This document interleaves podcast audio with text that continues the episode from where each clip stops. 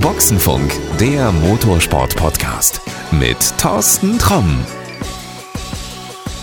Servus und Hallo zur Pilotfolge unseres Motorsport-Podcasts. Und wir steigen ein mit einer Frau, die sagt, ich will Formel 1 Weltmeisterin werden. Klingt vielleicht erstmal verrückt, aber Sophia Flörsch hat, obwohl sie erst im Herbst 18 Jahre alt wird, einen klaren Plan.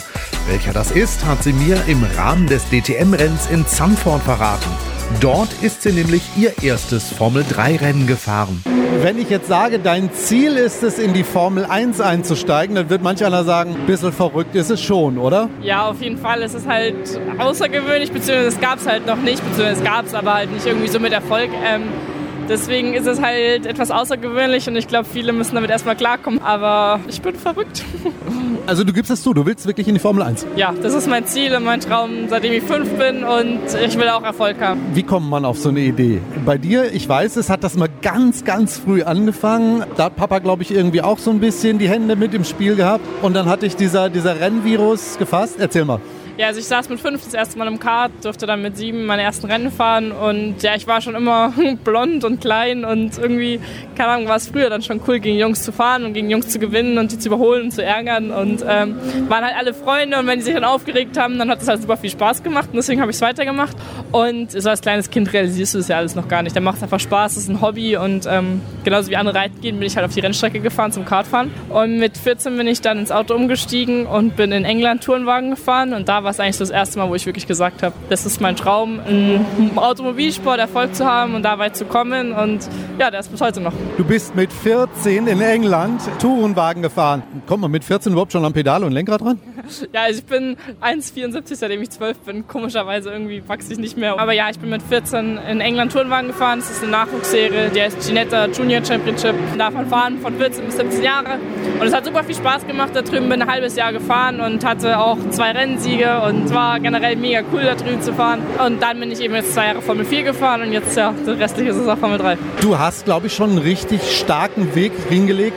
Dafür, du bist ja noch nicht mal 18, ich darf das sagen. Hast du auf vieles verzichtet?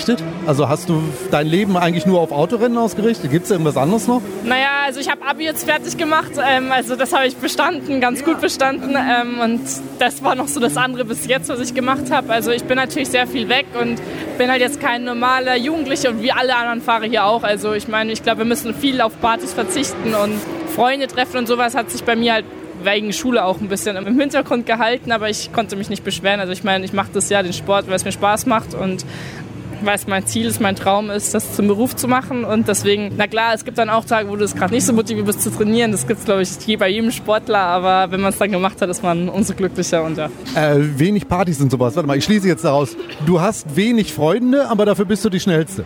nee, also ich habe schon viele Freunde. Bin auch für jeden Freund dankbar. Also das überhaupt nicht. Ähm, aber es, die sind halt eher dann so jede Woche einmal treffen und halt nicht jeden Tag wie andere sich dann treffen. Und ist halt dann immer umso schöner und umso eine schönere Zeit. Hast du irgendwas anderes überhaupt noch, was in deinem Leben wichtig ist, außer jetzt wirklich Autorennen fahren? Meine Familie bzw. meine kleine Schwester ist mein kleiner Stern. Ähm, also somit, ja, meine wichtigste, wichtigste Person für mich. Ähm, und ja, also ich meine, ich habe trotzdem ein normales Leben. Also ich bin trotzdem ein normales Mädchen, die auch in die Stadt geht shoppen und sich die Nägel lackiert und alles Mögliche. Ähm, das hat sich nicht wirklich geändert. Das will ich auch gar nicht, dass es sich ändert. Aber ich habe halt seit zwölf Jahren so einen Traum, den ich verfolge und wofür ich halt versuche, hart wie möglich zu arbeiten. Wenn wir jetzt mal in Richtung Formel 1 gucken, das sind ungefähr plus minus, das ändert sich mal, 18 Menschen aus der ganzen Welt, die in einem Cockpit sitzen. Hast du schon mal darüber nachgedacht, dass es vielleicht doof laufen könnte und du würdest nicht ein Cockpit kriegen? Nee, aber ich nicht. Ich bin ein positiver Mensch, ich denke positiv. ähm, ja, also ich meine, es ist ja auch in der Formel 3 so, dass die Fahrer international von überall herkommen. Also wir haben einen Chinesen, wir haben einen, der aus Neuseeland kommt, dann Deutsche, Italiener, alles mögliche, Russen. Ähm, deswegen, ich glaube, hier ist auch schon so international. Wir sind 24 Fahrer und na klar, hier ist es Nachwuchsserie, man muss selber noch bezahlen alles, aber trotzdem, ich glaube, wenn man bis hierhin gekommen ist und es bis hierhin geschafft hat, ist es schon mal ein großer Schritt, das schafft nicht jeder und jetzt geht es halt darum, so gut wie möglich das eben zu Ende zu bringen und die nächsten zwei, drei Jahre so gut wie möglich ja, zu stemmen und dann hoffentlich eine der 18 Cockpits zu haben. Du hast ja noch relativ viel Zeit. Du bist ja auch für, für jemanden im Motorsport noch recht jung. Ist das ein Vorteil? Ein Nachteil ist es auf jeden Fall nicht, dass ich noch so jung bin. Ähm, ja, wie gesagt, also ich werde im Dezember 18, darf dann auch endlich offiziell auf der Straße alleine fahren. Es ist, ist auf jeden Fall kein Nachteil, weil ich habe halt Zeit, auch dieses Jahr eben. Ich konnte mir die drei, vier Monate nehmen und sagen, ich mache jetzt erst mein Abi fertig und ähm, leg dann mit Formel 3 richtig los. Ich glaube, wenn du dann mit 19, 20 an der Stufe bist, dann ist es nicht mehr so einfach, die Entscheidung zu treffen und zu sagen, ja, wir setzen mal ein halbes Jahr jetzt aus. Deswegen ist auf jeden Fall ein Vorteil, dass ich noch so jung bin. Werde ich jetzt natürlich auch nicht immer so bleiben. Also ich muss jetzt trotzdem weiterarbeiten und zwei, drei Jahre sowas hoffentlich dann eben mein Ziel erreichen. Zwei, drei Jahre heißt das, verbringst du jetzt erstmal in der Formel 3? Ja, also dieses Jahr sicherlich noch in der Formel 3. Dann wird sich ja ein bisschen was ändern für nächstes Jahr mit der Formel 3. Da mal schauen. Aber es wird auf jeden Fall nochmal welche Art auch immer Formel 3 sein und dann kommt es halt drauf an, ob es Formel 2 oder nochmal Formel 1 oder was weiß ich was dann gibt, DTM, Formel E, keine Ahnung, weiß man ja noch nicht. Erzähl mal, gibt es einen Plan B? Nee. also na klar, es gibt schon einen Plan B, so was ich mir, wenn ich muss, vorstellen kann, aber... Warte, lass mich raten. Ein Familienhaus, zwei Kinder, Ehemann. Ja, genau. So ähnlich ungefähr. Ähm, nee, also ich würde, wenn, dann schon studieren wollen, aber nicht, wenn der Sport jetzt ist. Also ich hoffe nicht, dass ich studieren muss, um ehrlich zu sein. Was würdest du studieren? Sportwissenschaften oder irgendwie sowas? Oder Marketing? Ähm, also ich habe mir selber gesagt, dass wenn ich es als Sportler nicht schaffen sollte, will ich eigentlich was ganz anderes machen. Dann würde ich Jura studieren. Ähm, habe mich jetzt auch auf die ganzen Unis eingeschrieben. Aber musste ich halt, weil kann ja nicht schaden. Aber ich hoffe nicht, dass es so weit kommen wird. Ich habe eben Marketing angesprochen. Ich glaube, du bist auch im Moment, zumindest von deutschen Rennfahrern, die populärste. Es gibt kaum ein Medium, wo man dir entgehen kann. Fernsehen bist gewesen, Radio hast du, glaube ich, alles abgegrast. Internet brauchen wir, glaube ich, drüber gar nicht reden. Äh, YouTube und Instagram bedienst du regelmäßig. Es macht mir irgendwie Spaß. Also es ist natürlich so, als Mädchen stichst du immer ein bisschen heraus und wenn man dann so wie letztes Jahr auch Erfolg hat ein bisschen, dann ist es natürlich umso besser und ist halt wichtig und mir macht Spaß, so Fans und Leute außenrum ein bisschen up to date zu halten und vor allem denen auch zu zeigen, wie so mein Leben noch aussieht, weil ich halt trotzdem, wie gesagt, ein normales Mädchen bin, ähm, die in die Schule gegangen ist, bis vor drei Wochen Prüfungen hatte und Mathe lernen musste. Und da ich halt auch sehr viele junge Fans habe, ist das, glaube ich, einfach wichtig, denen das eben zu zeigen auch. Und ja, mir macht das Spaß, ich finde es cool und ja. Bist du sowas wie ein Vorbild für einige? Also man realisiert das nicht so wirklich. Ähm, es ist halt so, ich bin ja auch für Dare to be Different Botschafterin und dann, wenn man dann so 75 kleine schreiende Mädchen vor allem stehen hat, ist das natürlich schon so, ups, äh, irgendwas kann ich ja dann doch. Aber ich versuche trotzdem irgendwie normal zu bleiben und ähm, ja, nicht dann so rüberzukommen, sondern eher so als große Schwester oder so dazustehen.